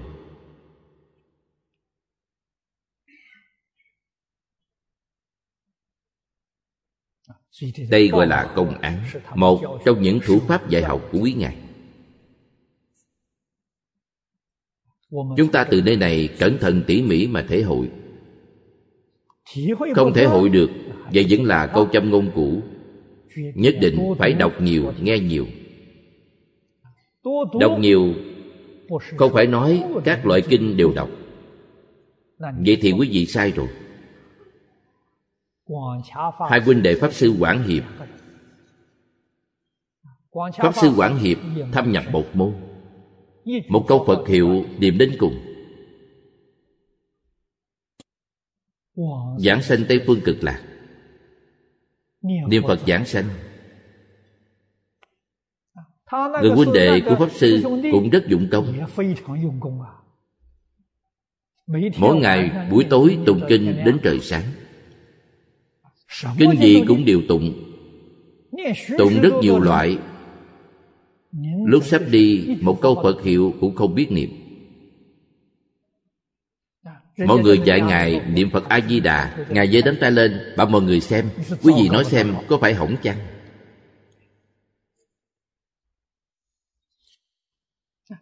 đây là hai vị hiện thân thuyết pháp. hiện thân cho chúng ta thấy. đọc nhiều là một bộ kinh đọc nhiều lần. không phải bảo quý vị đọc nhiều kinh. Cần phải hiểu nghĩa này. Thâm nhập một môn. nghe nhiều nghe một bộ kinh. không phải bảo quý vị nghe nhiều bộ kinh. Trong đầu quý vị nghe quá nhiều kinh sẽ hỗn loạn. Quý vị vốn đã rất loạn rồi. Loạn lại thêm loạn được chăng? Quý vị vẫn sẽ có rất nhiều thành tựu chăng? Một bộ kinh đọc nhiều lần. Bây giờ có máy ghi âm, máy ghi hình rất phương tiện. Nghe một lần lại một lần, rồi đến nhiều lần. Đọc nhiều, nghe nhiều là một loại không thể thay đổi. Vừa thay đổi là hỏng rồi.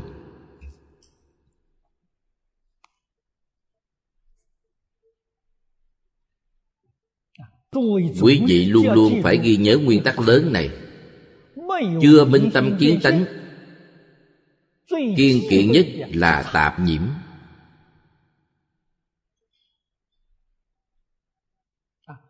Nhất định không để tạp nhiễm. Vừa tạp nhiễm thì xong rồi sau khi tâm sáng rõ thấy được tánh thì không sợ nữa. Vì sao vậy? không có chướng ngại. Minh tâm kiến tánh chính là cảnh giới hoa nghiêm. Bốn thứ không chướng ngại. Lý sự vô ngại. sự sự vô ngại. Có nghe nhiều người nói đi nữa. Có xem nhiều thứ đi chăng đều không tạp nhiễm.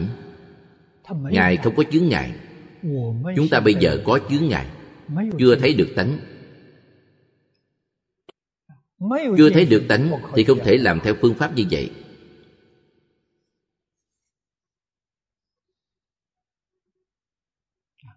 Cho nên tứ hoàng thệ nguyện pháp môn vô lượng thệ nguyện học. câu nói này có hai cách nói đối với người kiến tánh là một cách nói khác, đối với người chưa kiến tánh lại là một cách nói khác. Người chưa thấy được tánh, nhất định phải thâm nhập một pháp môn. Loại này quý vị phải niệm rất nhiều. Sau khi tụng niệm nhiều, quý vị sẽ có ấn tượng sâu sắc. Cảnh giới mới có thể chuyển đổi được quý vị mới có thể thọ dục. Trong cuộc sống hàng ngày lúc khởi tâm động niệm quý vị có thể nghĩ đến lời giáo huấn của đức phật.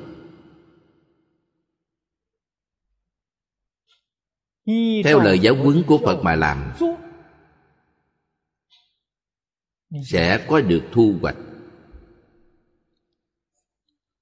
Nếu quý vị niệm không thành thục không phải rất thành thục. Cảnh giới trong cuộc sống hàng ngày sẽ hiện tiền. Quên đi. Không nhớ. Phật làm sao mà dạy? Quên đi rồi, theo suy nghĩ của mình mà làm, thì lại tạo nghiệp. Tạo nghiệp, làm sao giải quyết vấn đề?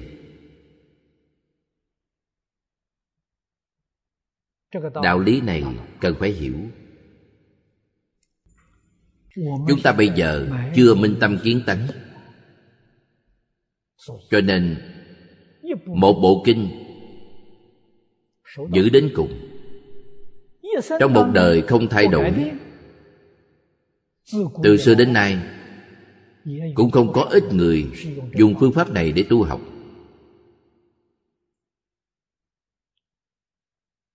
Đối với thời đại gần đây mọi người có thể nhìn thấy được cư sĩ giang dị nông. Một đời theo kinh kim cang. Chúng ta từ trong văn tự của vị cư sĩ đó mà thấy được. Ông ta đối với bộ kinh này dùng thời gian gần như 40 năm.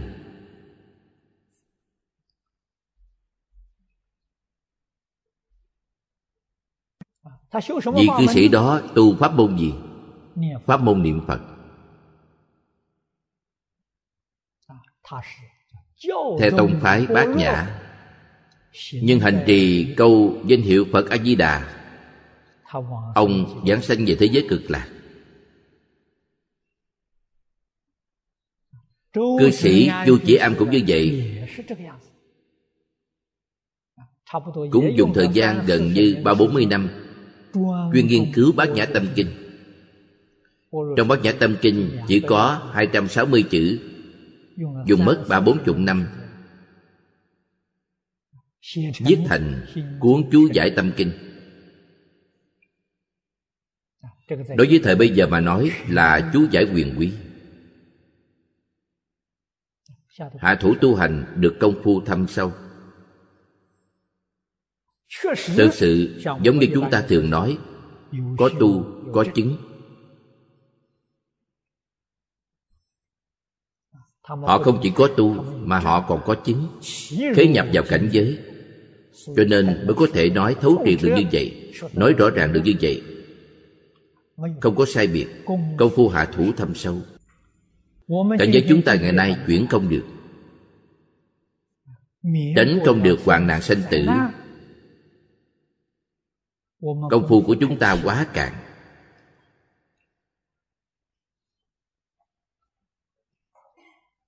nếu nói một cách nghiêm túc không thể nói là công phu được.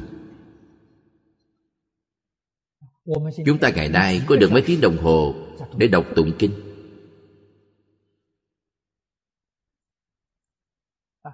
Có mấy tiếng đồng hồ để nghe kinh? Nghe kinh đọc kinh đều phải là thực sự dụng công. Điều này đối với người có tính tâm không kiên định là quan trọng hơn tất cả. Nghi hoặc của chúng ta còn chưa đoạn trừ. Tác dụng thật sự của việc nghe pháp là đoạn nghi sanh tính.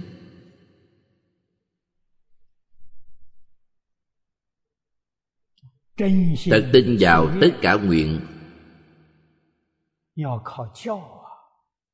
phải dựa vào dạy học.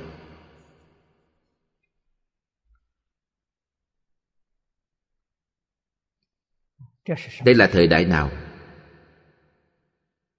Chúng ta đâu còn dư thời gian để đi làm những việc không quan trọng nữa chứ.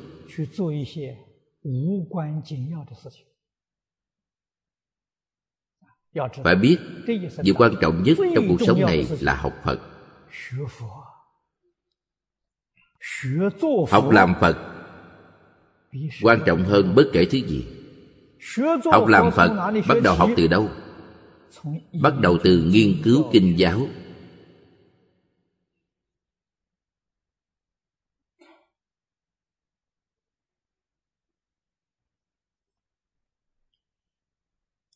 Cho nên đọc tụng đại thừa rất quan trọng.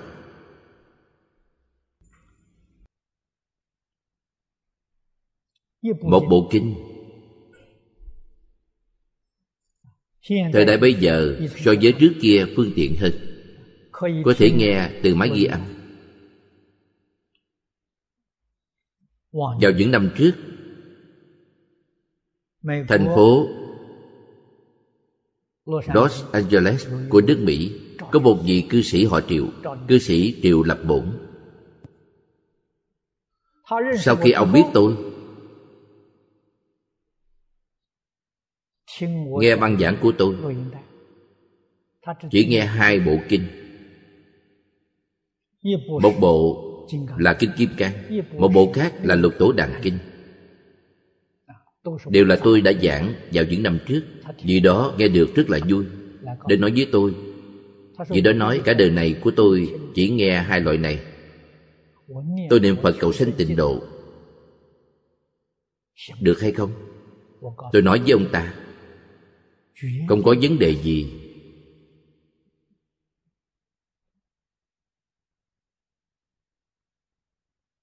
Nhất định được giảng sanh. Qua hai năm sau, tôi lại gặp ông ở mỹ. Vì đó nói với tôi, hai bộ kinh này, ông đã nghe mấy mươi lần. Từ đầu đến cuối, ông nghe hầu như đã hơn ba mươi lần. Tôi nói với ông chưa đủ tôi nói, ông hãy tiếp tục nghe thêm. Ít nhất là nghe đến một trăm, hai trăm lần. Vì đó rất nghe lời. Nghe tối sáng mỗi ngày. Nghe nói bây giờ, để đi khắp nơi trên nước Mỹ, Đều nói hai bộ kinh này, Giảng rất hay. Thông thạo, rồi thì biến thành của mình. Có thể đem hai bộ kinh này Giúp mình thanh thản trong cuộc sống. Thì vì đó có hành có chứng. Vì đó có được thọ dụng. Phương pháp được thọ dụng chính là kiên nhẫn không xả bỏ. Thật giỏi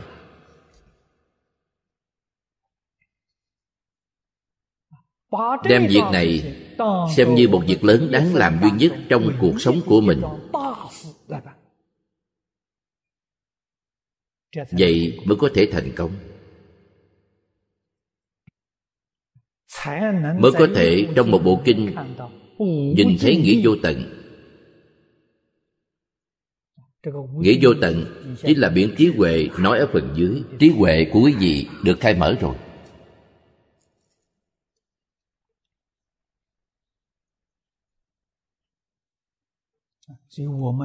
Chúng ta cần phải học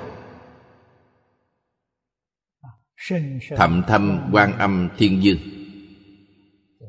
Thiên dương là chư phật bồ tát thị hiện. Nếu thật là nhị thiền thiên dương đó là phạm phu không phải thánh nhân. Họ là thánh nhân chứ không phải phạm phu vì sao? Đã chứng được giải thoát rồi. Giải thoát này là thoát đi mười pháp giới. Thoát đi mười pháp giới đương nhiên họ nhập vào nhất chân pháp giới. Nhập vào nhất chân pháp giới đây là 41 vị Pháp thân đại sĩ nói trong Kinh Hoa Nghiêm. Họ là những bậc Pháp thân đại sĩ. Đây là từ trên dấu tích trong kinh điển mà thấy nếu từ trên căn bản để nói, nếu có thể là chư Phật xa xưa ứng quá Thì hiện Pháp thân đại sĩ cho chúng ta thấy, Không chỉ là cảnh giới này, Hết sức từ bi, Chỉ bảo chúng ta phải học như thế nào. Chúng ta lại xem tiếp vị tiếp theo, Vị thứ chín. Quảng đại danh xưng thiên dương. Đắc nhất thiết Phật công đức hải mãn túc Xuất hiện thế gian phương tiện lực giải thoát môn.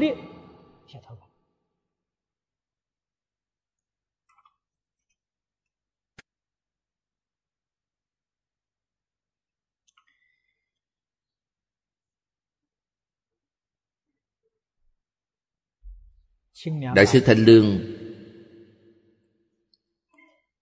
Trong đoạn văn này Có chú thích và giảng giải đơn giản dễ hiểu. Thì hiện quả mạng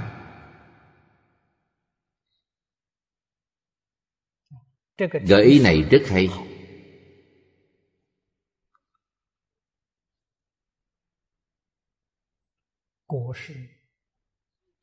Quả là phần quả rốt ráo tròn đầy ngài chứng được nhất thiết phật công đức hải mãn túc.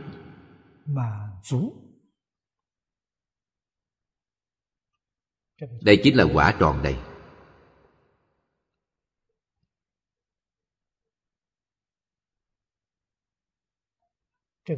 nói với chúng ta rất rõ ràng. Ngài chứng được quả phật viên giáo cứu cánh không phải phần chứng phật?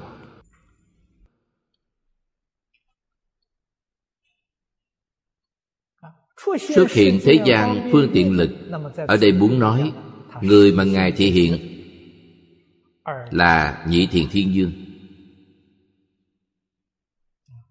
Rất nhiều nhị thiền thiên dương. Ngài là quảng đại danh xưng thiên dương. Vậy Ngài xuất hiện ở thế gian Là dùng sức phương tiện thị hiện.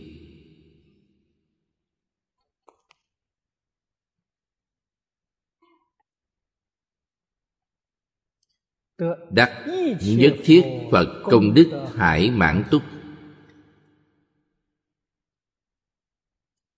Từ trong lý mà nói Chính là chứng được tự tánh viên mãn chứng được tự tánh viên mãn.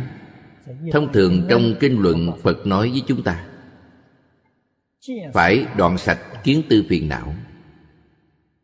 Đoạn sạch trần sát phiền não. Cũng đoạn sạch 41 phẩm vô minh.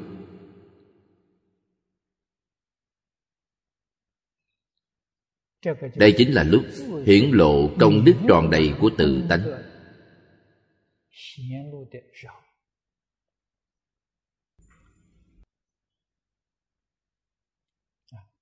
Đại thừa viên giáo gọi là phật quả.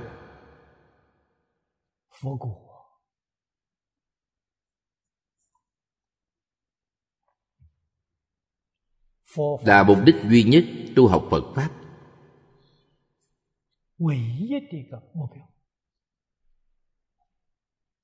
Học phật là học điều gì? Chính là học việc này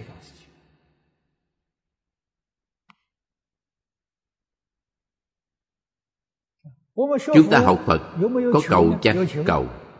Cũng chính là cầu việc này. Không cầu điều gì khác.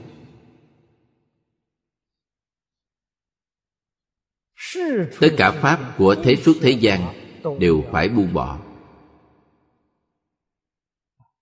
Chúng ta chỉ cầu hồi phục. Trở lại tự tánh rốt ráo tròn đầy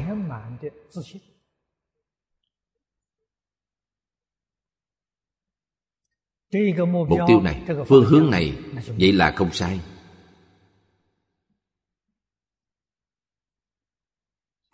Sau khi tánh đức viên mãn đương nhiên được đại tự tại sức phương tiện chính là đại tự tại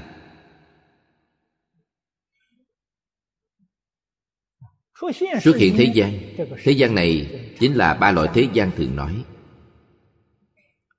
hữu tình thế gian khí thế gian và chánh giác thế gian.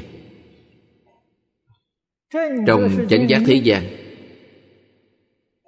không chỉ là bao quát tứ thánh pháp giới trong mười pháp giới. tứ thánh pháp giới chính là chánh giác thế gian. Cũng bao quát trong đẳng giác trở xuống trong nhất chân pháp giới.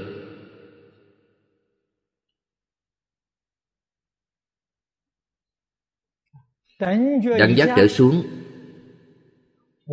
Chưa đoàn sạch vô minh phiền não.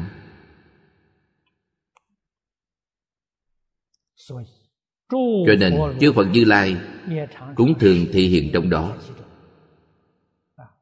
Chúng ta làm sao hiểu được? Trong đức hiệu của vị thiên dương này, trong pháp môn tu học của ngài, chúng ta biết được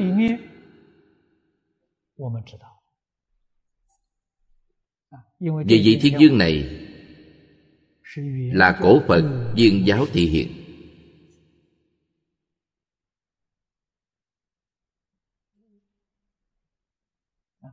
Thị hiện làm pháp thân đại sĩ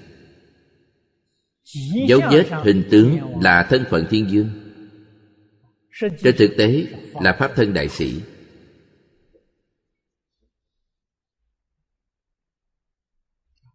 Nếu chúng ta dùng ví dụ thời nay mà nói, ví dụ chúng ta nói về thân phận của ngài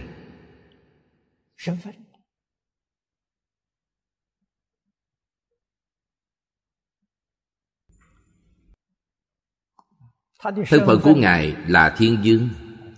Chúng ta đem ngài ví như một thị trưởng. Giống như thiên dương.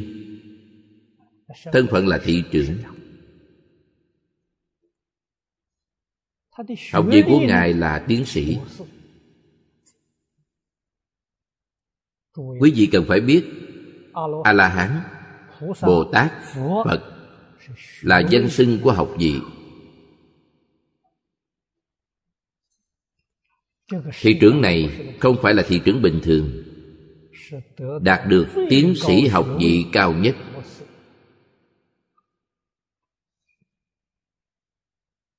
Thân phận của ngài ở đây là một thiên dương nhỏ. Nhưng học vị của ngài là quả phật viên giáo. Là phật viên giáo thể hiện ra thân phận thiên dương. Lấy thân phận này độ chúng sanh thuộc loại này. Giáo hóa những nơi thuộc của ngài. Từ trên ví dụ này thì quý vị tương đối dễ hiểu hơn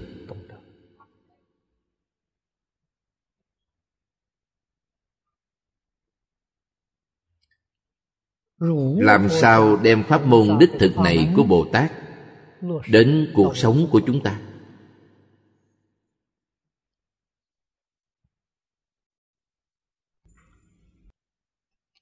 Người thế gian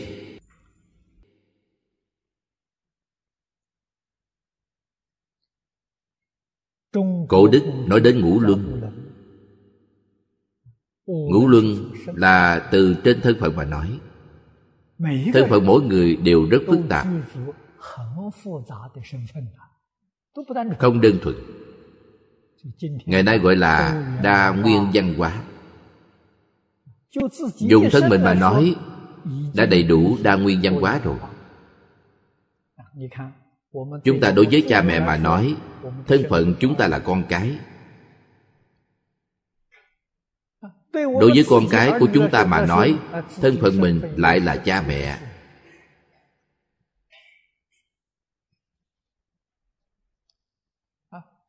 Đối với huynh trưởng quý vị mà nói, quý vị là em trai. Đối với em trai, em gái của quý vị mà nói, quý vị là anh trai. Thân phận thường biến quá. Thân phận đâu có nhất định. Quý vị đặt chân vào xã hội làm việc trong công ty.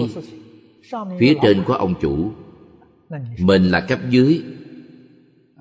Có lẽ quý vị là một chủ quản đơn vị nhỏ. Phía dưới quý vị còn có cấp dưới. Đối với cấp dưới của quý vị quý vị là chủ quản nhỏ. Đối với chủ quản trực tiếp của quý vị quý vị lại biến thành viên chức cho nên mới hiểu được thân phận của một người trong xã hội rất phức tạp ở đâu không phải đa nguyên nhân quá?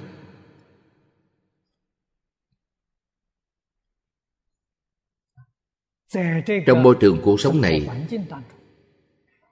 quý vị phải học bồ tát dùng nhiều phương tiện xuất hiện thế gian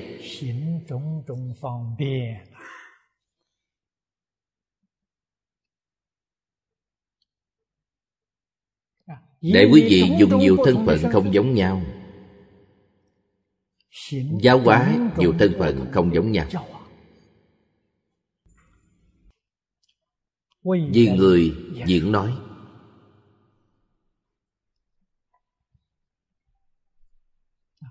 Không những nói mà còn phải biểu diễn. Đối với cha mẹ quý vị phải biểu diễn một người con có hiếu hiếu thuận cha mẹ. Biểu diễn chiêu này cho mọi người trong xã hội nhìn thấy.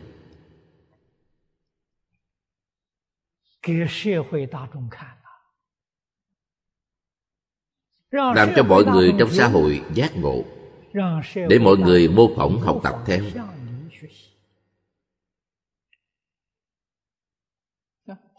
đối với con cái quý vị cần phải biểu diễn một người cha hiền từ.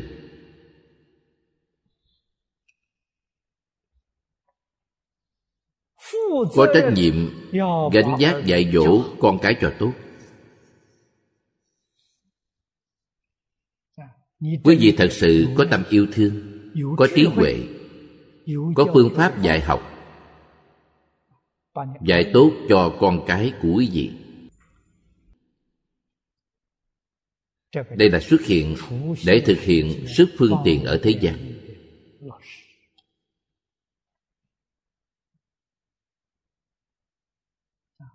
Thân phận của chúng ta ở hoàn cảnh không giống nhau. Thời gian và không gian không giống nhau. Thì có sự biến hóa không giống nhau. Quý vị cần phải nắm bắt được cơ duyên, giúp đỡ tất cả chúng sanh.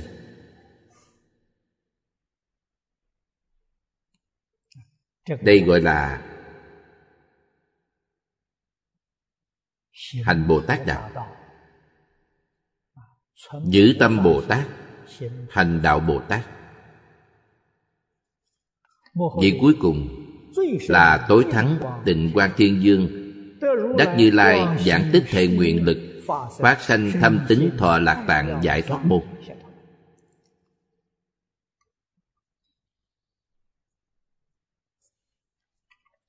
như lai xa xưa phát thệ nguyện.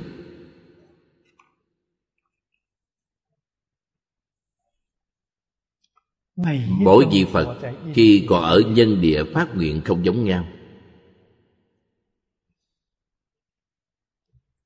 Tuy là không giống nhau. Nếu đem nó tổng quát lại mà nói sẽ không vượt qua bốn hoàng thệ nguyện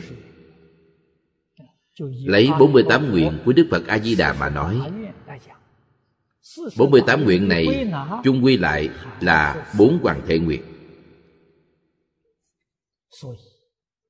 cho nên, thệ nguyện này biến thành nguyện chung của tất cả chư Phật trong mười phương ba đời Nguyện riêng của quý vị cũng chính là mấy điều trong nguyện chung lại triển khai ra mà nói. Kết hợp lại không ngoài thể nguyện này.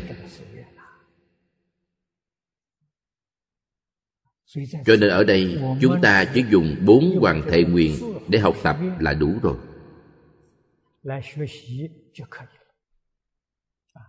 Ngài đạt được như lai giảng tích thệ nguyện lực. Từ như lai phát nguyện, tu hành, thực hiện nguyện. Phát sinh thâm tính thọ lại.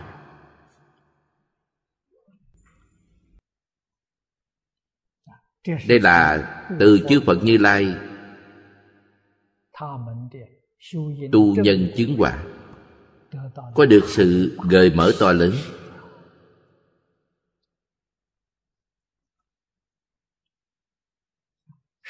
Thâm tính thọ lạc. đương nhiên chính là nương vào giáo mà tu hành.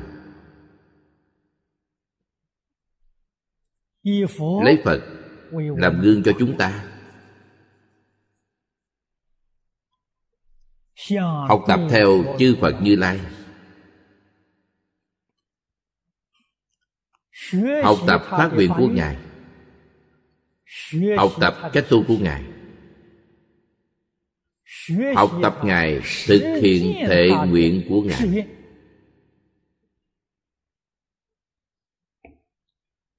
sau khi phát nguyện rồi nhất định phải làm tròn. Ngôn từ thời nay dùng là nhất định phải thực hành sau khi phát nguyện rồi mà không thực hành, nguyện này là nguyện rỗng không?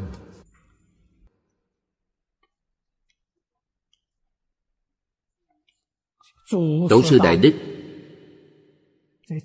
lúc giải thích kinh luận, thường dạy chúng ta dùng nguyện dẫn dắt hành.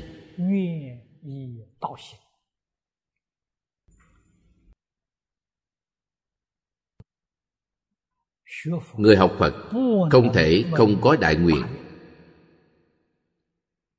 Nhất là pháp môn tịnh tông.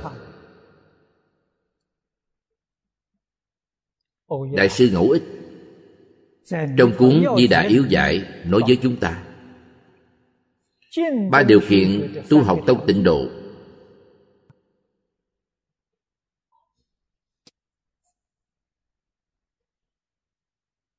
cổ đức gọi là ba tư lương. Tư lương là ví dụ. Ví dụ chúng ta đi du lịch. Đi du lịch trên thân quý vị nhất định phải đem tiền.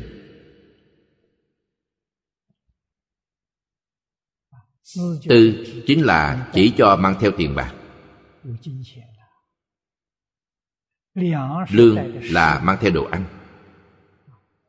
Thời xưa du lịch không có phương tiện giống như bây giờ. Không có nhiều nhà hàng, khách sạn như vậy.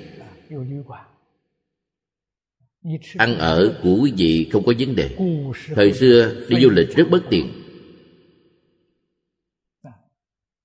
Không có nhiều quán ăn như vậy. Quý vị làm thế nào? Tự mình nhất định phải mang theo lương khô.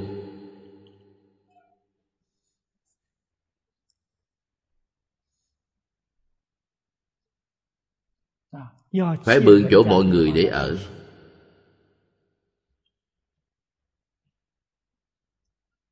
cho nên du lịch không thể thiếu tư lương. Không có tư lương thì không có cách nào du lịch. Ở đây muốn nói nếu quý vị đi du lịch thì đây là điều kiện rất quan trọng. ví dụ như chúng ta đến thế giới tây phương cực lạc phải vượt qua mười dạng ức cõi đức phật. Đây giống như du lịch. Tư lương của chúng ta là gì? Tính, nguyện và hành. Quý vị có tính, không có nguyện, không thể giảng sanh.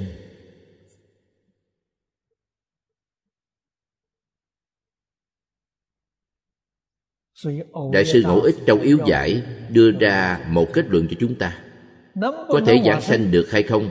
thì quyết định ở có hay không có tính nguyện.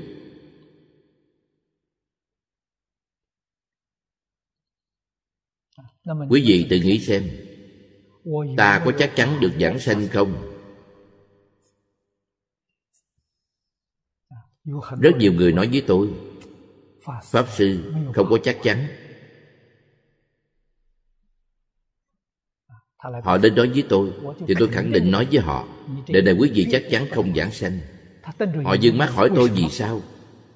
Quý vị chưa có nắm bắt được, quý vị chưa có chắc chắn làm sao có thể giảng sanh.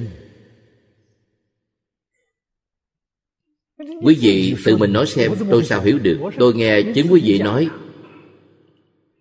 Chính quý vị tứ nguyện công đủ. Quý vị niệm phật lại có thể giảng sanh. Nếu quý vị nói tôi tin sâu và nguyện thiết. Vậy thì tôi xin chúc mừng quý vị nhất định được giảng sanh. Cho nên có thể hay không thể giảng sanh không cần hỏi người khác tự hỏi mình. Chính quý vị có lòng tin có tâm nguyện hay không? thật sự tin có thể không đơn giản như vậy. Mấy ngày trước có các vị đồng tu từ đài loan đến. Trong đó có một người nói với tôi, đài loan bây giờ có một vài pháp sư đề xướng bổn nguyện niệm phật của nhật bản. Những gì đó đến nói với tôi, những vị pháp sư đó nói bổn nguyện niệm phật mới có thể giảng sanh. Những vị pháp sư trung quốc niệm phật cho dù tương lai được giảng sanh cũng chỉ giảng sanh đến biên địa nghi thành.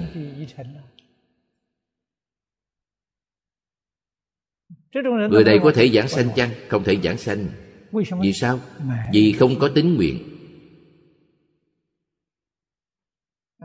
Tùy tiện nghe mọi người nói vài câu thì tính tâm dao động. Vậy sao có thể giảng sanh? Chỉ có tinh thần nguyện thiết. tính nguyện đó chắc chắn không được dao động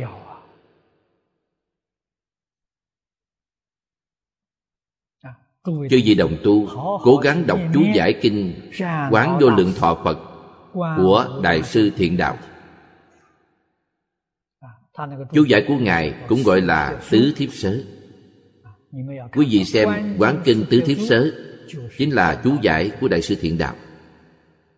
Đại sư thiện đạo người xưa nói với chúng ta ngài là đức phật a di đà tái thế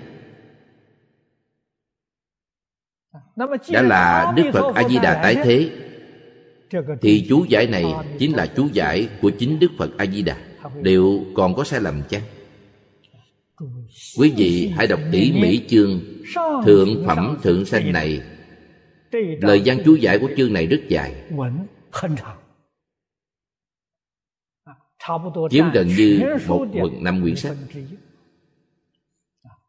Riêng chỉ nói đoạn này thôi trong đó nói cho chúng ta biết tính nguyện, chân chánh đối với người có tính tâm với tịnh độ. Đừng nói pháp sư gì đó, nói với quý vị. Trong đó đưa ra rất nhiều ví dụ. Cuối cùng, nói chính đức phật thích ca mâu ni đến. Đến nói cho quý vị biết, vẫn còn một pháp môn so với pháp môn này càng hay hơn. Quý vị bỏ pháp môn này theo tôi tu cái này người thật sự có tính nguyện, chắp tay cảm ơn đức phật thích ca mâu ni. Tôi đã quyết định chọn pháp môn này, tôi tuyệt đối không đổi. Ngài đem pháp môn đó dạy người khác đi. Đây mới gọi là có tính nguyện. Phật đến nói với chúng ta, cũng không thay đổi. Tôi quyết định lựa chọn pháp môn này. Chắc chắn không lay động quý vị mới chắc chắn được giảng sanh. Sau khi giảng sanh phẩm vị cao thấp là ở công phu niệm phật sâu. Quý vị cần nghe cho rõ ràng công phu sâu cạn không nói đến niệm danh hiệu phật bao nhiêu. Không nói đến người niệm phật nhiều thì phẩm vị cao người niệm ít thì phẩm vị thấp niệm nhiều hay ít không liên quan tới nhau. Công phu. Công phu từ đâu mà thấy được? Công phu từ trong đoạn trừ phiền não mà thấy được. Công phu niệm phật của quý vị có thể đem kiến tư phiền não lắng xuống. Dẫn nghiệp giảng sanh. Phàm và thánh giảng sanh cũng giống như cư sĩ có thể đem kiến tư phiền não đoạn trừ đoạn kiến tư phiền não hàng phục xa trần phiền não. Quý vị sanh về thế giới tây phương cực lạc là cõi phương tiện hữu dư. Công phu thâm sâu rồi lại sâu thêm một bậc. Đoạn kiến tư đoạn trần sa đoạn vô minh. Quý vị sanh về thế giới tây phương cực lạc là cõi thật báo trang nghiêm cho nên niệm phật là luận về công phu sâu hay cạn. Đây là công phu. Do đó có thể biết nói đến công phu là nói đến buông xả. Quý vị cần phải chân thật mới có thể buông xả được. Thân thể này còn ở thế gian ở thế gian mà tùy duyên qua ngài thì tốt. cái gì cũng không cần so đo tính toán. Cái gì cũng không chấp trước. cái gì cũng không cần phân biệt. Đều tốt cả. Không có thứ gì là không tốt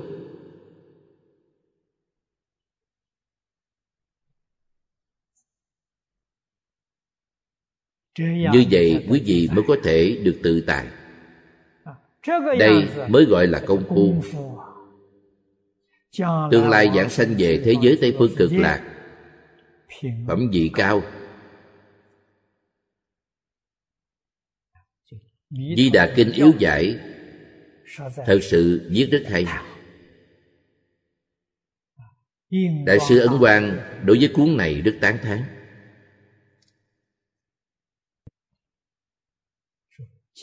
nói cho dù phật xưa tái thế.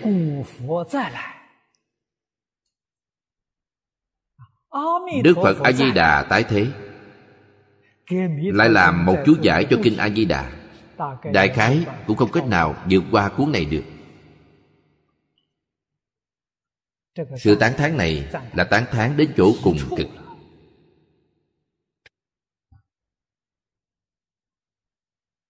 chúng ta phải tin tưởng lẫn nhau. Không nên hoài nghi. Quá khứ đã từng có một lần. Pháp sư diễn bồi hỏi tôi hỏi việc này ông nói đại sư ấn quang đối với việc tán thán di đà kinh yếu giải có phải hơi quá chăng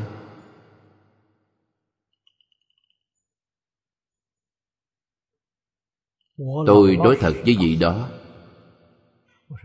Tôi nói lời của tổ sư ấn quang không hề nói quá.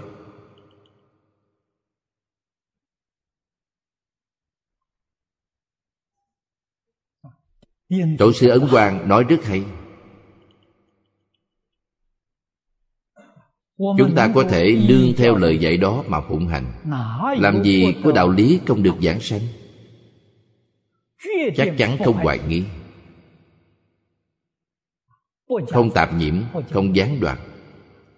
Quý vị nương theo chú giải này, nương theo kinh điển này mà tu học.